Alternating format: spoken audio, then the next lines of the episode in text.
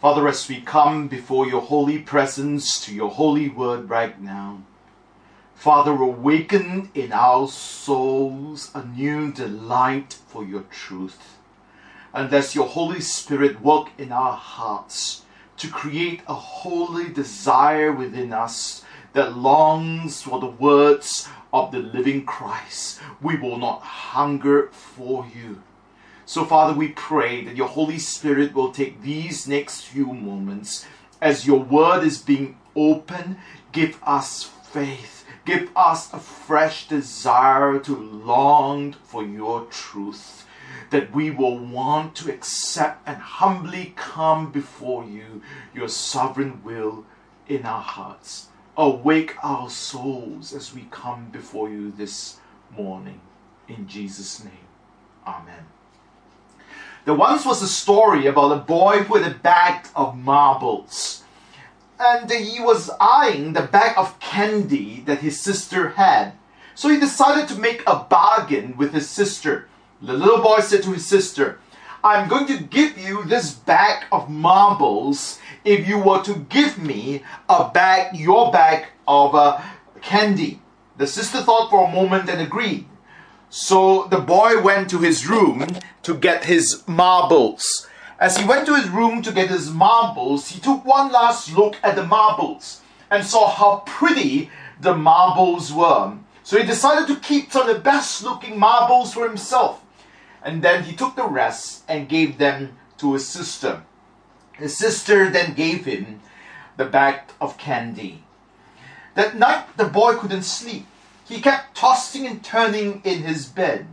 Finally, he woke up, sat in his bed, and he wondered aloud, "I wonder if my sister had given me all her candy. Has God given us his best? Or has God gone up to his room and reserved some of the best marbles for himself and gave us only a portion of his love? Did God promise to be with us, and when he promised to be with us, did he leave a part of himself out? If not, why is it that sometimes he makes us wait prolonged periods of time for him? Why is it that there is always moments of waiting upon him? Is it because God has not given his best to us, just like the boy who kept the best marbles for himself? Does God really love us?" Daniel chapter two verses four until chapter seven verse twenty-eight is written in Aramaic, and Aramaic is the lingua franca of the Babylonian world. This section is written in Aramaic because God was not just addressing the Jews, but God was addressing the whole world. In fact, in uh, addressing also the Babylonians and the Persians. But when we come to chapter eight, chapter eight becomes very focused and very intimate, where God actually addresses the Jews, his own people. And God actually answers the question, does he really, really care for his people? Has God given us his best? And so in chapter eight, the language reverts back to Hebrew rather than Aramaic. Hebrew is the language of God's people. So God is trying to get personal with, with the Jews, with Daniel's first hearers at this time, and say, this part of the book is for you. This is where we come to have a heart-and-heart talk, where God actually sits down with his own people and have a heart-and-heart talk to his people. Does God really care for his covenantal people, or has God forgotten his own people? You see, at the heart of God's covenant with his people is that God had made a, some, a set of promises to Abram. In Genesis chapter fifteen, God told Abram that he's going to make a covenant. He's going to cut a covenant with him. And in order to cut a covenant with Abram, Abram was supposed to bring some animals uh, to offer to God. Amongst the animals that Abram brought was a goat and a ram. And when evening came, Abram fell asleep, and God threw a smoking firebolt, the Bible tells us, with a blazing torch, walked through the pieces of the cut animal. such as God walked through the lamb, the ram that was cut. God walked through the goat that was cut. What was God doing? God is here promising that He loves Israel with His whole heart. And that's why God is making this covenant with Abram. And what is God saying here by walking through the cut animals? God is saying, I'm willing to walk with you. I'm going to give you my best. I'm going to walk with you even when you are surrounded and when you are walking in the shadow of death, represented by these animals that have been dead, cut into pieces. I will walk through the valley of the shadow of death with you, and I will not abandon you. That was the promise God made to His people. This is the covenant that God established with Abram in, in Genesis chapter fifteen. Many years have passed since Abraham's time. We now come to Daniel, which is situated towards the end of the Old Testament. And the question now arises, has God really promised us His best? Has God, has God forgotten His promise to walk with us through the shadow, valley of the shadow of death? Will God walk with us through the ram, the cut ram and the cut goat? So here we find Daniel chapter eight, which we're going to look at in our series together on the book of Daniel. Daniel chapter eight verse one tells us that it was the third year of King Belshazzar's reign when Daniel received this vision. This means that more than fifty-three years have passed since Daniel started working in Babylon. Just a long time. Has God forgotten His people? And they were no longer in Israel. They were, the Bible tells us here in chapter eight, that they were in Babylon, in a city called Susa. Where is God? Where is that God who made such grandiose promise to Abraham that He will walk with him even through the cut ram and the cut goat, through the valley of the shadow of death? So in Daniel chapter eight, it's not surprising that this vision in chapter eight consists of two animals. So Daniel saw two animals. And it shouldn't surprise us considering what we have heard in Genesis fifteen. That the two animals that Daniel encountered in this vision, one is a ram and one is a goat. Why a goat and a ram? They were the animals that Abraham put on the altar in Genesis fifteen, where God promised that He will walk with Israel, even through the cut goat and the ram. The ram here, according to verse twenty, represents the kings of Persia, the king of Persia and um, and uh, Media, such the Medes, and after which came a goat. So initially there was a ram in this vision, and after which came a goat, or more precisely in the Hebrew, a he-goat, which would knock off the ram. So they will kill each other. It was in the valley of the shadow of slaughter, where one king will attack another king, and it was a valley of the shadow of death. The goat represents, according to verse twenty-one, the king of Greece, and both of them would fight and would kill each other, and the goat will triumph. And after which, after the goat uh, has triumphed, out of the goat comes a little horn that will be a threat to God's people. Let's look up at verse nine. Let's look at verse nine. Out of one of them came another horn, which started out small, but grew in power to the south and to the east, and, and towards the beautiful land. It grew until it reached the hosts of heavens, and it threw down the starry hosts down to the earth and trampled upon them. Verse eleven. It set itself up to be as great as the commander of the army of the Lord. It took away the daily sacrifice from the Lord, and the sanctuary was thrown down. Verse twelve. Because of rebellion, the Lord's prophet and the daily sacrifices were given over to it. It prospered in everything it did, and truth was thrown to the ground.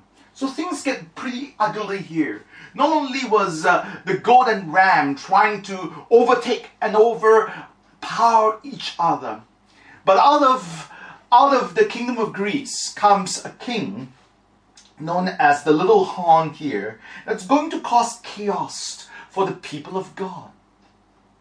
And this little horn, as many scholars agree, is a Seleucid king by the name of Atan, uh, of uh, uh, that will come, and he will once again destroy and bring havoc to the people of God. Antiochus is his name, and he's called Epiphanes. Epiphanes is a title that he gives himself, which means God manifest. Um, but many of the rabbis look at him as a mad king, because Antiochus Epiphanes um, uh, will come up, and he will become a terror to God's people uh, in uh, much later in than Daniel's t- uh, much later after Daniel.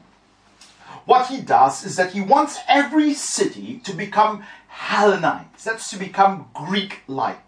So what he did uh, uh, in the in the second century was that um, he renamed Jerusalem, not as Jerusalem anymore, but he renames Jerusalem Antioch. He wanted to bring a Greek influence into Jerusalem. And he built a gymnasium in Jerusalem. And you may say, what's wrong with building a gym in a city? After all, we have lots of gyms in every almost every city in Australia. What's wrong with a gym? Well, in the ancient world, when you go to a gym, you have to go into the gym naked. And for the Jews who prided modesty, such was a no-no. Then Antiochus Epiphanes also decided to open up the office of the high priest up for bidding. And uh, whoever can pay him the highest price becomes the high priest in Jerusalem. This is an abomination to the Jews um, in any situation, because you don't become the high priest by way of a bribe. You become the high priest because you are one of you are the son of Aaron. And also, and because of all this chaos that uh, this Seleucid king brought later on in the history of God's people, there was a rumor that later circulated that Antiochus Epiphanes was killed in Egypt. So when the, because of all this chaos that he was causing, the Jews decided to rebel. They thought he was dead. So in the year one sixty-seven B C, Antiochus Epiphanes, when he saw that the Jews rebel, he came to Jerusalem with twenty-two thousand soldiers. He came to Jerusalem on the Sabbath. He knew that on the Sabbath the Jews could not work and could not fight back. So he decided to enter Jerusalem on their holy day and started slaughtering the Jews. He took many of the women and children captive as slaves, and he burned the city and tore down its walls.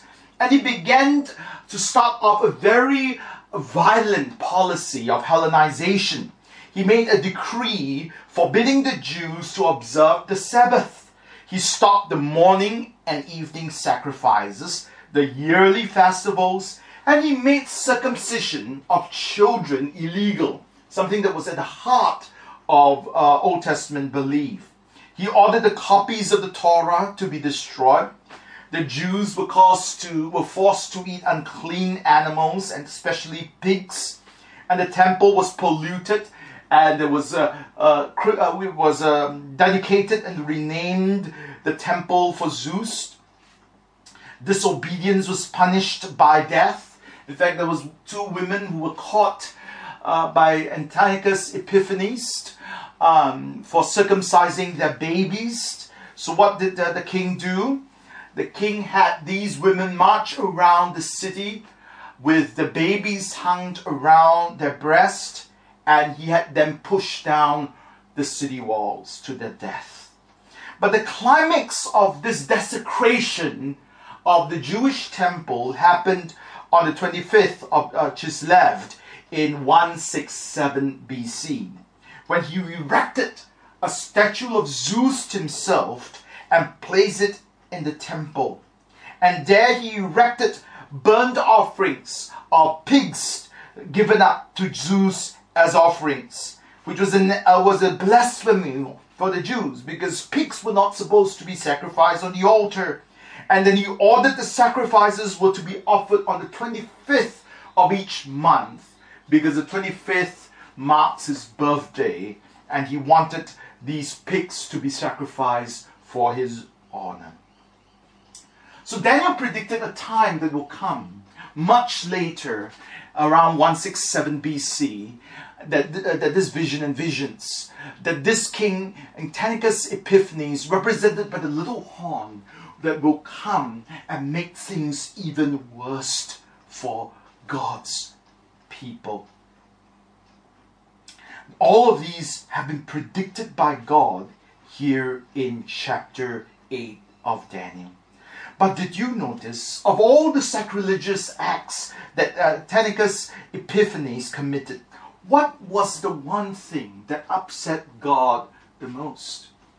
What was it that broke his heart the most? Was it the building of the gym, the renaming of Jerusalem as Antioch, or that he prevented the women from sacrificing their, from circumcising their infants, or how the priestly position was opened up to be bought by money? All these things, I'm sure, were atrocious to God. But the one thing that God picked up that really hurt him the most is found here in verse eleven. That Antiochus Epiphanes, the little horn, took away the daily sacrifice from the Lord, and his sanctuary was thrown down. Because of rebellion, the Lord's people and the daily sacrifices were given over to it. God was most upset. I'm sure there were lots of things that this evil king would do, but the thing that God was most upset was that the daily sacrifices were stopped. Four times, in fact, in this passage, God mentions again and again and again and again that the daily sacrifices were stopped by this little horn. In God's eyes, to stop the evening and morning sacrifices was equated to the little horn trying to reach up to the heavens and throw down the starry host. It was that serious. Why is worship and prayer, which is what the evening and morning sacrifices were, they were services of worship, why is worship and prayer that important to God?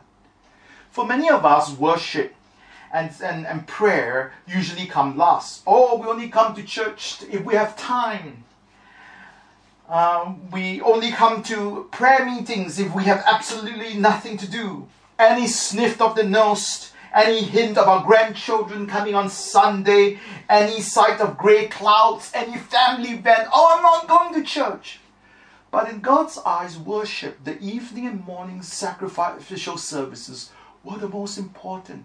Because when Antiochus Epiphanes tried to meddle with that, God was so angry with him that the, the very fact that he was trying to, to, to get rid of these services was like he was trying to strip away the stars from heaven. So why? Why are evening and the, the evening and the morning services at the temple so important to God? Let's find out. Verse thirteen. Then I heard a holy one speaking. Another holy one said to him, "How long will, will it take for the vision to be fulfilled? The vision concerning the daily sacrifice, the rebellion that causes desolation, the surrender of the sanctuary, the trampling underfoot of the Lord's people." Here the Holy One, presuming an angel, began asking, how long will this disaster last? How long will, uh, will Antiochus Epiphanes torture your people? When will it end? When will God fulfill his promise that God will step in and save the children of Abram? The answer comes at verse fourteen. He said to me, "It will take two thousand three hundred evenings and mornings, then the sanctuary will be reconsecrated."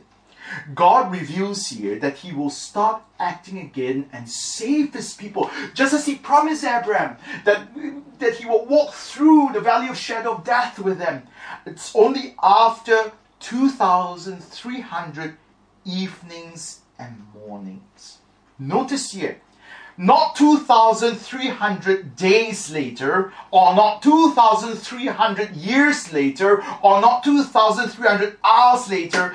God's timing is not measured by years or days or hours or minutes. How does God measure time?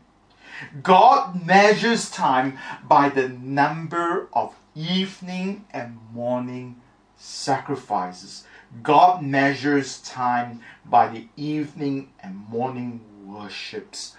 God's timing is linked to our worship and prayer. This is not because God is tied up by human prayers, as if, you know, for God to act, we need to pray. No, no, no. God can act any way He wants. He's sovereign. God can act without anybody asking Him. But in God's mercy and God's grace, God often chooses to act in concert with the prayers and the worship of His people. God chooses to act when humans pray and worship. So when will God act again and save Israel? When His people pray. Not long ago, we were in the city of Ordos. Ordos is in the northern part of China, near, very near Mongolia. And we, we were in Ordos, the city of Ordos. Uh, we realized that the sun doesn't set until, you know, maybe quite late, nine o'clock at night. And doesn't get very bright in the morning uh, until quite late. Our, so we asked our tour guide, what's, what's happening here? Our tour guide began explaining to us that although China canvasses around five time zones, the whole nation canvasses around five time zones, uh, the whole of China actually, the, the time is only based on only one time zone, and that's the time in Beijing. So Beijing sets the time for the entire nation. So whether you're in the northern part of the China or in the most southern part of China or whether in the eastern part of China, everywhere you go, regardless of how far you are, whatever time zone you are, they all follow just one timing, the time of Beijing. Beijing sets the time for the entire nation. Here, God's timing is set by one time zone only. God's timing of how and when He acts is set upon the prayers and the worship of His people. God measures time by the prayers and the worship of His people. That's why it's called two thousand three hundred evening and morning sacrifices, not two thousand three hundred days or years. But why two thousand three hundred? two thousand three hundred roughly comes up to around three and a half years. In the Bible, seven is the perfect number. Three and a half is just the half of seven, which is a very symbolic way of saying that God will act very quickly, that God will not take forever to act. And God will act quickly because the people pray and they worship. This explains why Daniel in chapter six, when people were trying to throw him into the lion's den, what did Daniel do? Did Daniel fight back? Did Daniel have a plan on his own of how to counteract these people so that he will not be thrown into the den? Did Daniel prepare a speech to the king and says why he's innocent? No, no, no. What did Daniel do? Daniel chapter six verse ten tells us that he went up to the room with his windows open. He prayed. And how many times did Daniel pray? Three times a day. Why? He wanted God to act. Daniel knew about this vision that God acts in connection with the prayers of His people. And that's why Daniel prayed. That's why Daniel didn't have a plan to counteract these evil people. But Daniel's only plan was prayer, because he knew that for God to act, He always acts and chooses to act. Not because He has to, but God chooses to act in concert with the prayers of His people. And instead of just praying twice, Daniel prayed three times because he wants God to act quickly, because he knows chapter eight and he has seen this vision before he encountered those evil people in chapter six. What does this mean for us? Yes, God has promised to Abram that he has made a covenant with his people, that he will walk with his people through the most difficult times, through the valley of the shadow of death, the midst of all these goats and rams fighting and killing each other, in the midst of all the, the, the, the, the things that are corrupt and evil, that God will walk with us. But when will God act and save us? When his people come together to pray and worship. I was just talking to a pastor this week, last week. He was telling me how many churches, especially here in Australia, are small.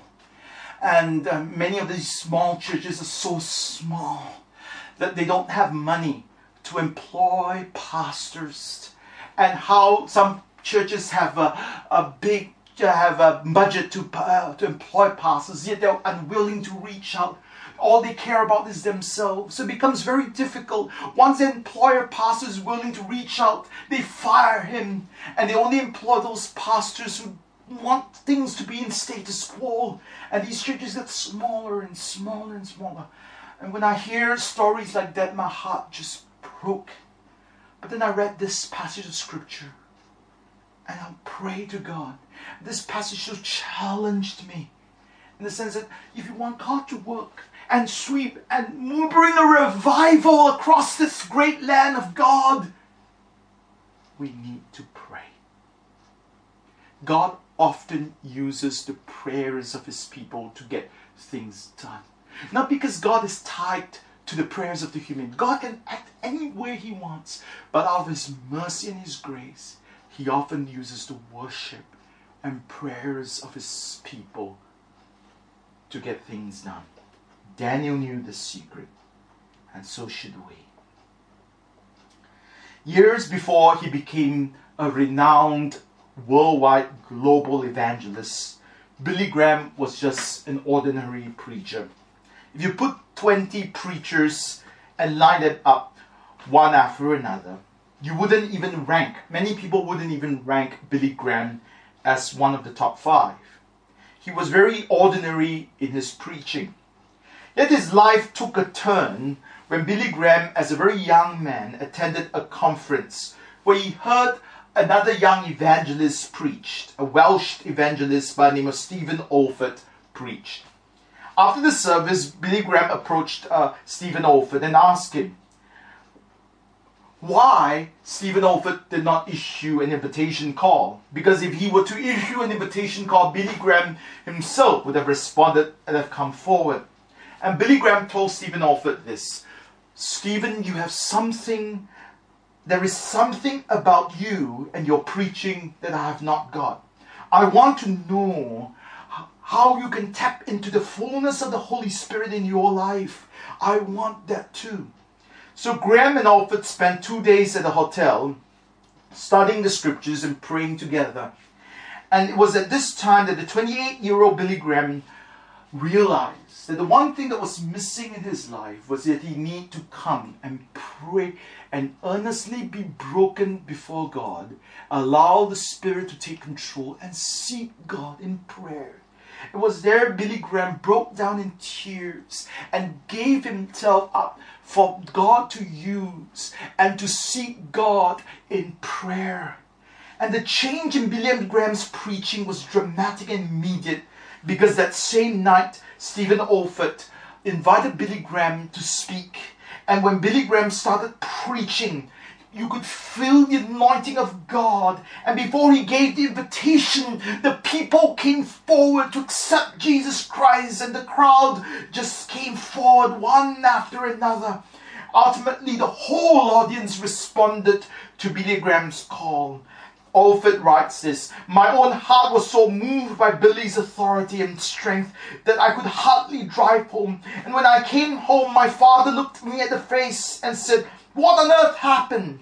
And I said, 'Dad, something happened tonight. Something happened to Billy Graham. The world is going to hear this great man.' And it all started with prayer." And Billy Graham embarked on his first crusade in nineteen forty-seven. But a few months before the crusade, Billy Graham had a surgery. Billy Graham wanted to stop and the crusade, and, and he didn't want to be part of the crusade. He wanted out. And some say it's because of his physical surgery that he just had. But others who are more perceptive felt that Billy Graham actually was struggling with fear. But it was the prayers of the people that were around the crusade that prayed for Billy Graham, that Billy Graham had the courage later on to step up and lead his first crusade. And that was the first of four hundred crusades across one hundred eighty-five countries over six continents. And according to his staff, more than three point two million people responded to the Billy Graham crusade to accept Jesus Christ as their personal Lord and Savior. And because of this crusade, Billy Graham preached the gospel to more person, more people in person than anyone else in history. And when his uh, televised bro- uh, program broadcasted in nineteen ninety-six, alone, it reached over two point five billion people worldwide. All of this happened not because Billy was great. Put him with twenty-five preachers and he would not even make the top five. He even wanted to cancel his first crusade. No, the greatness of Billy Graham was because he prayed and depended upon the Spirit. When the people of God starts to pray, it means that God is about to start working. When I heard the stories of how the Australian churches are dying and are kicking out pastors who want to make a change, my heart just broke. But it also reminded me that it's time to pray. If God wants to start a revival, He will get His people to pray. That's how Billy Graham's crusade started. And that's how all of God's work will start. That's why when Daniel was persecuted, he prayed. That's why when we are wondering if God has given us His best, it's time for us to pray. And we will see God work. And we will see the cross of Christ established. And we will see God at His best. Father, we just want to thank You for this passage of Scripture that we bring us again to Your feet. That the work of the kingdom does not depend upon us, but depends upon us working with Your Spirit through prayer. So God, I want to pray that You will humble us to seek You. Lord, I pray for our nation here in Australia, that God, You will raise up men and women to pray for our nation. Because when You are about to start Your work of sweeping revival, You will use the prayers and worship of Your people. Forgive us, Lord God, when we place worship and prayer so low in the list of our priorities, when You place it such highly in this passage, that You measure time according to the prayers and worship of Your people. So, Lord, we come before You, humbly before You. Let's be quiet before God. I can sense the Spirit moving powerfully in our midst this morning. Let's be quiet before God. Just for a moment.